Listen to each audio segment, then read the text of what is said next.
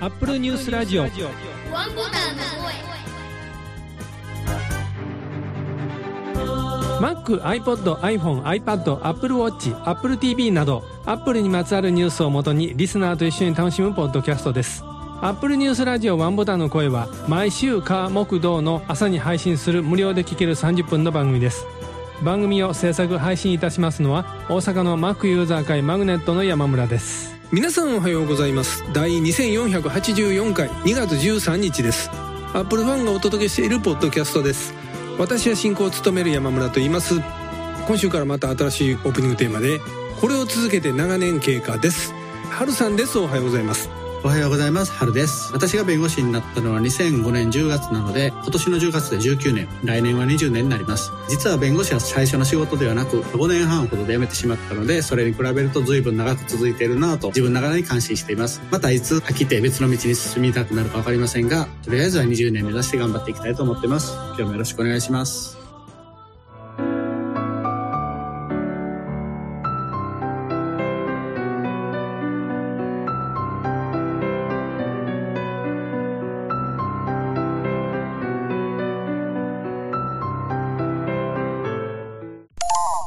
2024年最初の augm 大阪開催のお知らせです。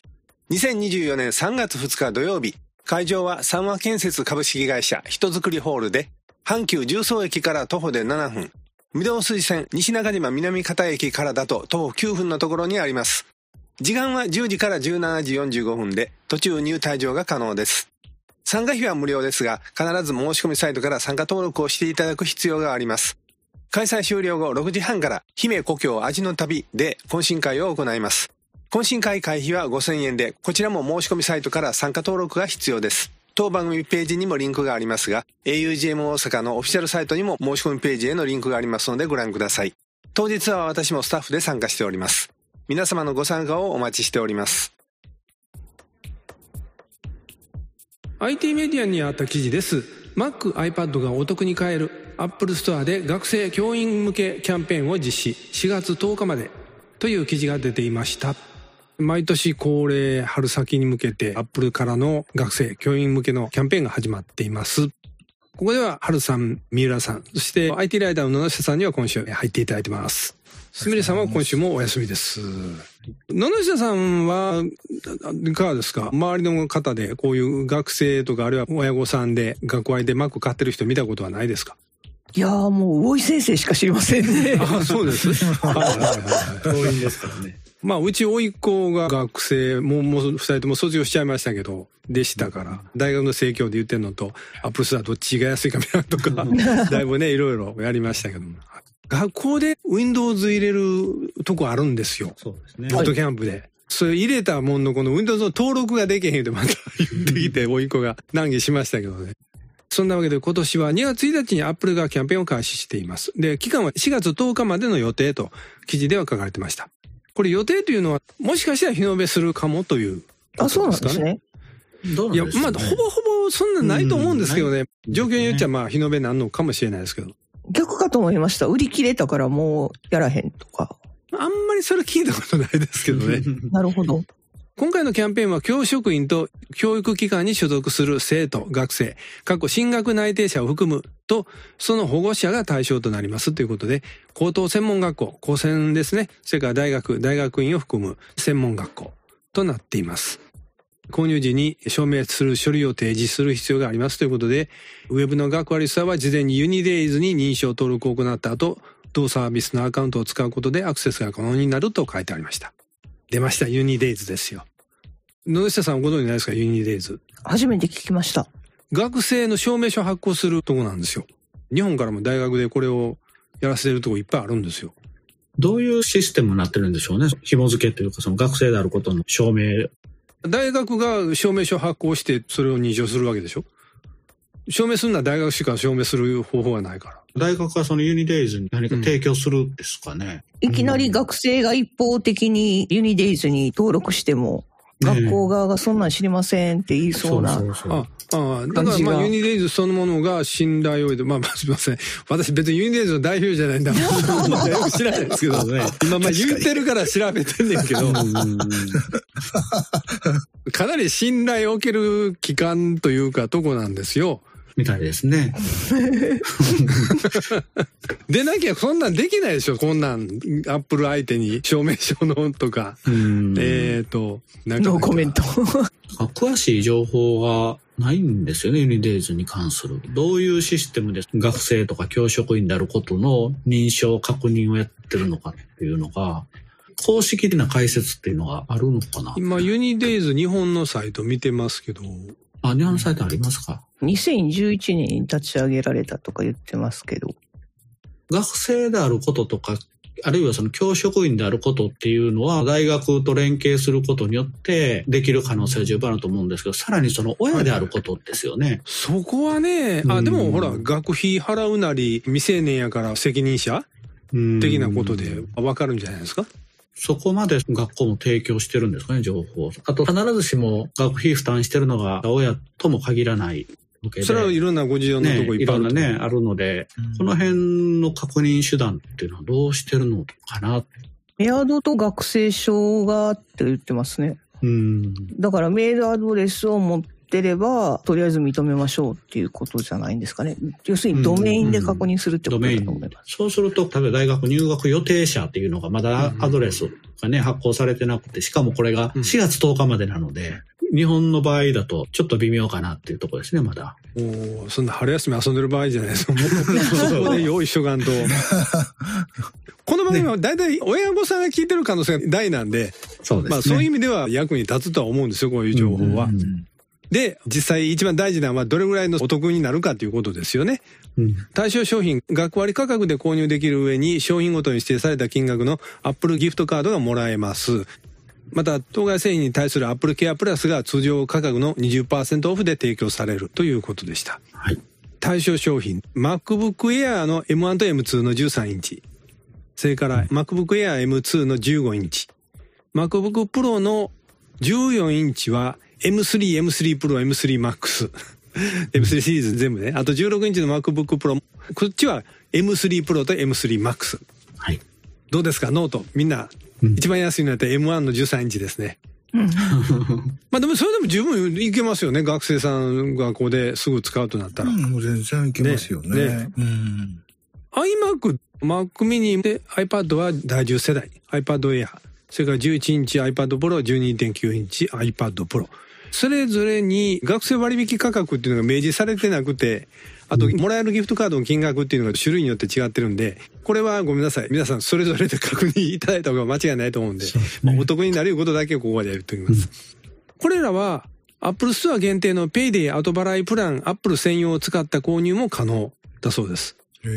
これを使うと最大36回払いまで手数料なしで分割払いできます。素晴らしい。ただまあ今年は円安でね、いつもよりも本体価格が上がってると思うんですよ。毎年の。基準からいくと。うんどうでしょう。まあでも、まあお得であるのは間違いないと思うんでね。早め早めに確認していただけたらと。この前、ヨドバシとビッグさんの MacBook Pro の25歳以下の人向けのキャンペーンの話してましたでしょ？ありましたね。はい。ははいい。もうこの配信出た時には、ほぼ終わってると思うんで、今話、ニュース読まないんですけど、山田電機さんが MacBook Pro 在庫をなんとかいうのをやってたんですよ、先週。うん。で、それ聞いてたのが土曜の午前中で、バーってページ見に行ったらもう終了終了終了ってみんな終わってたんですよ。だって最大17万円引きって書いてあったから。すごい。すごい、すごい17万円引きあるんやって見たらね、本体がまず60何万とかなんですよ。そ れはいはいはいはいはい高い。17万引かれてもまだ49万とか、そんなんなんですよ。高価な製品が。さすがに厳しいけども。うん。でも、そんだけの割引があったから、ドドドンと山田電機さんの方では。はいだから、今年の春はね、まだこの後も、MacBook 系はなんかいろいろキャンペーンとかいろんなお店が安いの出すような気がしますよ。番組でもなるべく見つけたら情報提供できるようにしたいと思いますが、だいたいすぐ終わっちゃうんでね、あの皆さんも できたらいろいろ目を光らせて。はいそして今、アップルを一番推してる商品といえばこれなのかもしれませんが、IT メディアのニュースで取り上げます。Apple Vision Pro を iFix が早速解剖、アイサイトの仕組みを探るという記事でした。毎度おなじみ iFixit さん、Apple 製品に限らずハードウェアガジェット、新製品、細かくばらすことで有名ですけども、今回も Apple Vision Pro を分解に入りました。早いですね。野々下さんは iFixit さんはなんか訪問というか取材とかは行かれたことはないんですか？日本に一遍来た時に話を聞いたぐらいですね。あ、そうですか。それもだいぶ前の話でだいぶすけど、ね。前。そうですえ私、だいぶ前に日本来られて大阪も来られたんで。そうですよね。そうそうそう AGM やりましたよね。あの時とまだ別にね、来られたことあった。で、まあ、その iFixit さんの分解記事。えー、なんか、かなり難しいって書いてましたね。心臓手術するぐらい難しいとか。えー そんな心臓手術したことないか分からへんわと思って。そもそもですが、分解の動画見てましたら、まあ私も MacBook 系とか修理してた立場で見てても、これはちょっとレベルが違うなと思いましたよ。まず Mac は開けたら板じゃないですか、そこは。板の上に部品が乗ってて それを取っていくだけでしょ。これ巻いてるっていうか、もうぐーっとドーム状になってるから、側を外した中の配線とかが立体に交差してるんですよ。置き方とか。だから普通に見ただけではどっちからどう始まってなってるっていうのが多分何も資料なかったら本当に難しいと思います、これ。で、まあいろんなバンドをあっち外してこっち外してずーっとやっていくとね、だんだん分解されていくんですけど、こんなんようわかるなと思って見てました。まあ、アイサイトディスプレイやセンサーアレイ、R1 チップなどのアップルが今世に詰め込んだ全ての新技術を見る価値があることが分かっていたと、記事でも書かれてました。野々下さんは収録前に伺ってると、アップルビジョン発売の時は別に何も取材は特にされてなかったそうなんですけども、はい。どうですか？でも、ビジョンプロつけてみたいと思わないですか？すいません。むちゃくちゃ難しいふりをしてしまいましたけど、大人の対応してもらえるかなと思ったんですよ。はい、つけてみたいですね。ああ、大人の対応だわ。無理やり言わせた感があって申し訳ないです。いや、ませんあの、はいダイソンのヘッドホン付きマスクを、あれの気持ちですね。ああ、一なるほどね品つけたらはい。いいかなって。なるほど正直発売から約1週間ぐらい、まあ、SNS 通じていろんなこう買った人のね動画とか体験記録読んで、うん。ほんまに欲しくなりましたね私は。うん、あの、うんただねまだ私の中での位置づけはクエスト2の置き換えぐらいやけど はい。そうそうそうそこに未来のなんとかとかそこまではまだ芽生えてないけどあ面白そうやなこれも家で遊んでみたいなっていうのはありますね。うんううんん。自分が買えない商品がばらされていくのは ざまみろみたいなざまみろいや、生ミロかな。生ミロではないか俺な。俺の手元に来ればばらされなく済んだんだよ 君はみたいな感じで。それだけ欲しいという気持ちが芽生えてるって感じし ますね。うんなるほど。バラすのがそんなに難しいということは、組み立てるのも難しいんですかね、やっぱり。それは難しいでしょう。でしょうね。多分もう組み立てられないと思いますよ。ああ、その、原田が言ったのは何で、もう一回戻すってこと？あ、じゃなくて、そそもそもの製造段階ですあね。製造段階。試作品作るわけじゃなくて LINE に載せるんやから、そこはもう、ラインに乗ってしまえば。自分なりがね、できるんですかね作ってはすると思いますけど、うん一番難しいのは、これまでない商品付きもんですけど、調整ですよね。うん。その時間とか温度とかいろんな環境の影響でどう変化していくのかが、まだまだ情報足りないじゃないですか。うん。それに対しての備えっていうのはまだあんまり整ってない商品やなっていうのは多分これから分かってくるとは思いますけど、そんなビジョンプロのニュースもう一つ iPhone マニアさんからの記事もご紹介します。Apple Vision Pro 用アプリセクションがついに登場。驚きのバラエティという紹介が出てました。これはビジョンプロつけないと見れない？そうかな？そうですね。ビジョンプロ OS で開発したものだと思うんですけれど。ああ。iPhone App Store のとこには出てこない。出てきても知らないけどね。こ れ だってほら、 Watch のアプリ出てくるじゃないですか。はいはいはいはいはいはい。 Vision Pro のアプリもこんなんありますよみたいな、出てけえへんかなって今思ったんですけど。多分 Vision Pro の中の、まあ、アプリストアの、リスなんか App Store の中からしかアクセスできないと思います。で、すでに600以上のアプリが最適化されてありますと。ほとんど従来の iPad 用アプリ、iPhone 向けのをそのまま移植しているということだったので、で、そもそもそのぐらいのバリエーションがないと魅力にならないっていうんで早めに発表したというのがあるので、頑張ったなって感じですよね。うんうん。まあ最近のガジェットはもうどれも最初のコンテンツがどれだけ豊富かっていうのだいぶ人気がね、あの、それを思ったらね、クエスト2も相当コンテンツ突っ込んでたんですよ。はい。そうそう、3。まあ3も今までコンテンツいろいろ入ってますけどね。はい。ゴーグルは、なかなか苦戦強いられる部分もまだ残ってるんかなと。もう市販したので、そこ使えないと話にならないと思うので、頑張ってますけど、日本語対応してるかどうかわかんないですけど、ああ、そこはね。もちろんアプリの方が対応してれば全然問題なくできるとは思うんですけれど、2024年にもなって、まだアップル製品買って、メニューが文字化けって見たらちょっとげんなりきますよね。ああ、文字化けはね。そこまではないとは思うんですけれど、そもそも表示っていうのは上にレイヤー乗っけてるだけなんで、そこまで複雑ではないと思うんです。ただ、日本語はちっちゃくくちゃっとなって見にくいとか、うん。あまあ、それはあるかもしれませんね。そうなんですよう。んアルファベットとはちょっと違うんで、ですねそこら辺のチューンをどうしてるかっていうのは、やってらっしゃる方に聞く機会はありそうなんですけど、聞いたらあかんねやろな、みたいな感じです。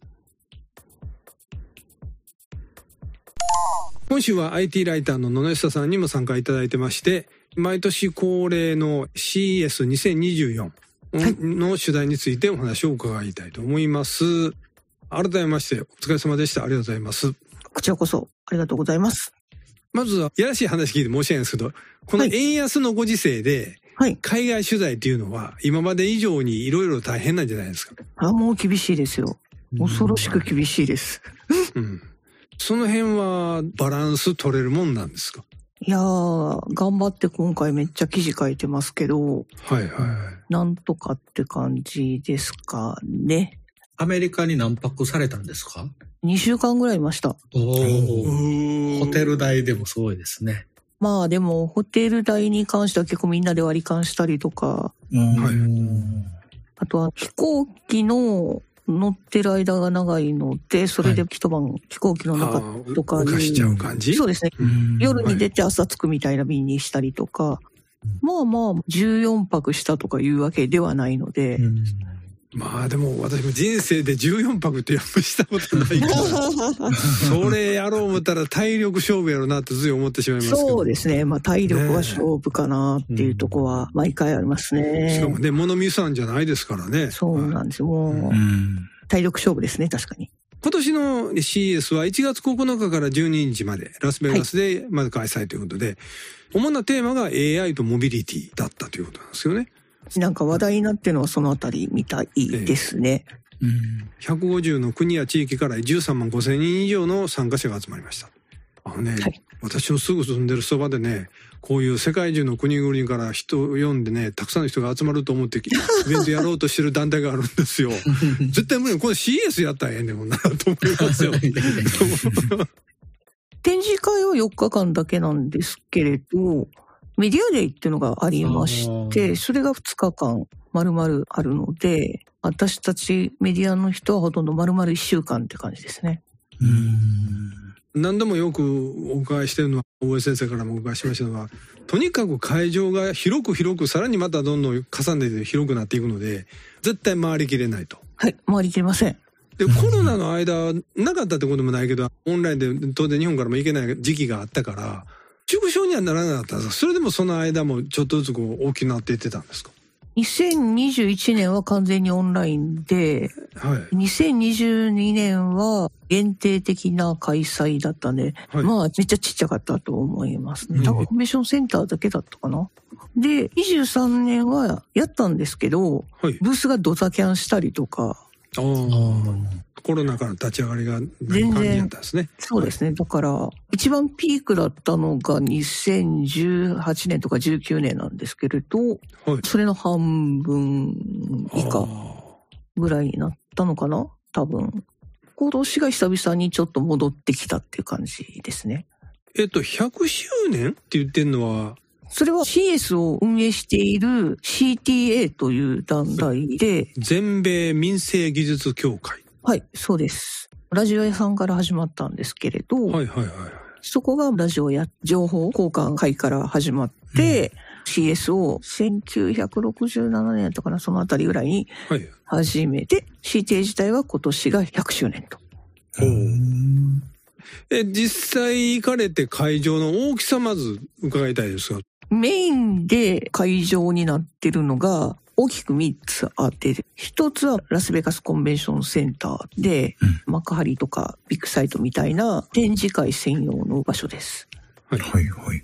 で、もう一つが、もともとサンズって言ってたんですけど、ベネチアンコンベンションセンターっていう名前に変わったんですけれど、はいは2階建てのだだっ広いスペース、どっちかというとインテックスっぽいかなって感じなんですけど、で、その隣にベネチアンホテルっていうの中とセットでいろいろ展示がある。で、基調講演もこのベネチアンホテルの中で発表があります。さらに離れた場所に、アリアっていう高級ホテルがあるんですけれど、あはい。その中に C スペースという展示エリアがあって、そこはマーケティングとか、ストリーミングとか、オンラインショッピング、うんそのあたりが集まってるっていう。で、まあ大きく3つあるという感じ。でその3カ所の移動は車とかバスがあるんですか？基本はシャトルバスが出てます。すごい渋滞するんで、はい。普段だったら車で5分とかかんないと思うんですけど、もええ。う20分、30分、下手したら1時間かかるっていう時もあったりします。でもあれでしょ移動用のカバンとかあるから、うん歩いて行こうとは到底考えないわけでしょ？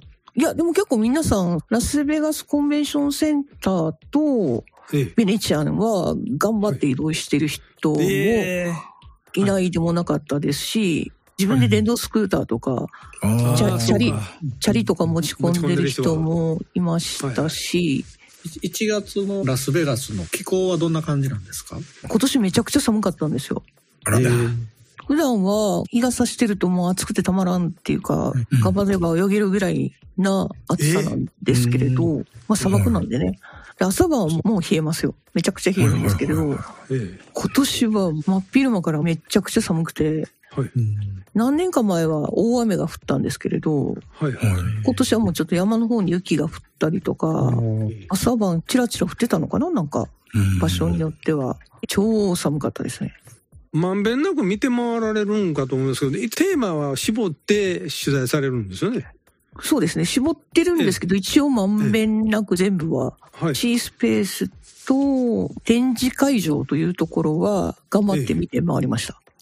どうです？人手の方はやっぱりすごく増えてました？えっ、とね、これが場所によって全然差があって、はいラスベガスコンベンションセンターはセントラルという元々の家電メーカーですね。パナソニックとか、サムスンとか LG とか、まあハイセンスとかそういうのが集まるところは日によって入れないみたいな。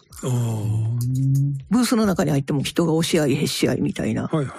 ソニーとかもありますけど、そこら辺はいっぱいだったりとか。けれど、隣のノースホールになると、半分ぐらいモビリティ関係、デジタルヘルスとかになるので、ちょっと人が減るかなっていうの。さらにウエストホールっていう隣のホールまで行くとガチモビリティが集まる自動車メーカーとかが出てくるので、ここがすっごい人で、もう入られ、押し合い、へし合いみたいな。うん何年か前の取材の話を伺ってた時に、会場に入りきれない業者が、駐車スペースの友まで使って、大きい車で乗り付けて、車自体を展示部屋にしてしまって、やってるみたいな話があったと思うんですけど。それは中国のメーカーが出ていた時代ですね。ああ、そうですか。もう今はいあんまりそういうのもないんですか、今中国メーカーが入れないんで、あ、そうか。にあの、アメリカが結構フィルターしちゃうんビザ出してくれない。んで、2020年も直前になっええて、ビザ出さへんって言って、結構来れなかったっていうのもあるぐらいで、うん。で、深センの一部のメーカーが来てるぐらいで、今年はもうほとんど中国メーカーの部品とかケーブルとかネジとか、電池とかありましたけど、その昔ほどの勢いはないという。野出さん的にはヘルスの側面とドローンとかはい。ドロデジーンとかねタルヘルス、ドローンって言っても、今回、ほとんどモビリティに近くなってしまいましたけれど、はいはいはい。空飛ぶ車みたいになっちゃってたんうで、んちょっとびっくりしたんですけど。まあ、出てたんですけど、昔ほどの勢いはないと言ったら変ですけど、いわゆるあのトイドローンって言って、こう飛ばして遊ぶ、あ、まあまあ、はい。撮影するっていうのはもう激減していて、へそこはドローン専門のイベントとかが始まっているので、まあ別に CS に出すことないよねっていう感じになっているんだと思います。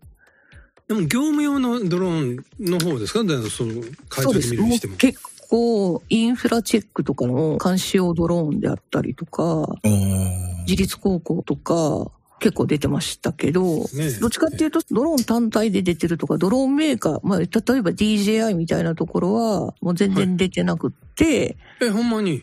はい、出てません。えーまあ、例えば、ドゥーさんっていう韓国のメーカーがあるんですけど、はいそこの一角にドカーンって出てたりとか、ベネチアンコンベンションセンターの1階が、スタートアップが1400社も集まるという、うわーすごい。へーエウレカパークっていうエリアがあるんですあ、けどエレバック、ですね。はい。で、そこを回ってると、あ、こんなとこにおる、みたいな。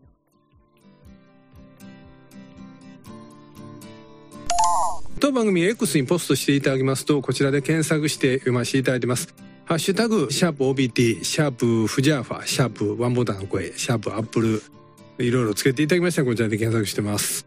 Q さん、ノラニャンコさんからは、TBS ラジオアトロクでも紹介されてたドロッセルマイヤーの散歩を楽しむための散歩お題アプリ、散歩神。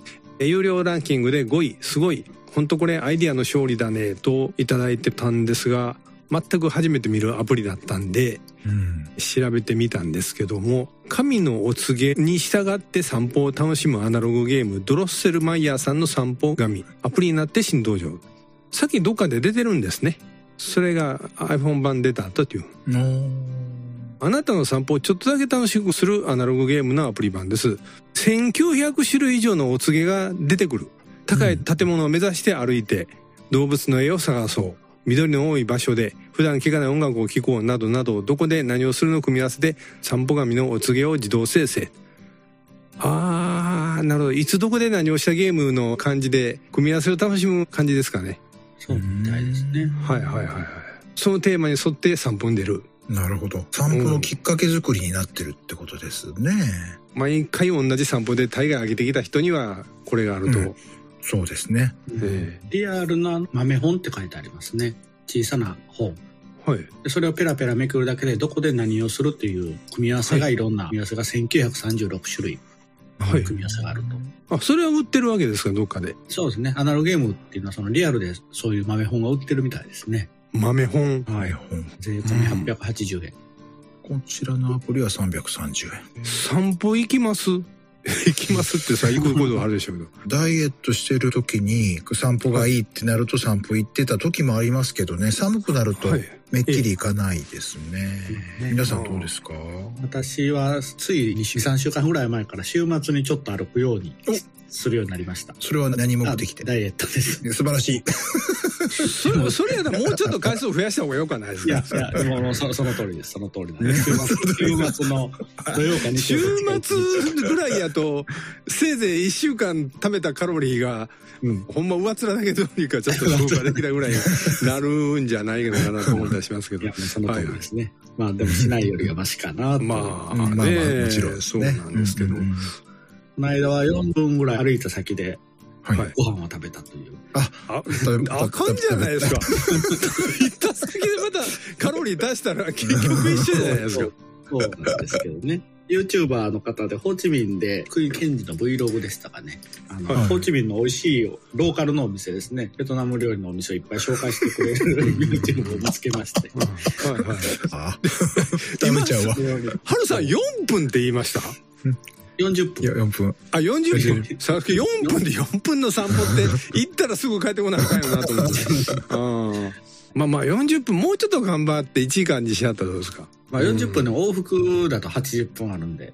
あ、で片道にじゃあ40分ね。そうです、そうです。片道で40分。そうするとまあまあ行ってますよ。あんまり片道で言う人少ないと思うけど、まあそういうことですね。40分行って、で、そこで美味しいものを食べて、ええ で、また歩いてくというか歩いてえ。同じ道歩いて帰ってくるんですか？ひょっとして。いや、なんかせっかくなんで、ぐるっとこうコース作るでしょ、はい、はい、そうです、そうでじゃあやっぱこの散歩神炙りいいんじゃないですか？す。良さそうですね、これで。帰りに、ちょっとおしゃれなとこ通ってとかって言われたら、あ、じゃあ行ってみようかみたいな。うん。アップルニュースラジオワンボタンの声では皆様からのコメントをお待ちしております。2月のテーマは Mac と iPod、iPhone、iPod、Apple Watch などの40年前。当然40年前は Mac 登場でワクワクしていましたとか、当時はまだ若かったので無理して働いてお金を貯めて Mac を買いましたとかのお話をお待ちしております。ここで Mac ユーザー会マグネットの定例会の予定をお伝えいたします。2024年2月のマグネットは2月28日水曜日夜8時から Zoom のオンラインミーティングで開催いたします前回までは夜9時開始でしたが夜8時に変更しております。詳しくはマグネットのオフィシャルサイトでご確認ください。次回の配信は2月15日木曜日を予定しています。それでは次回の配信までオーバー。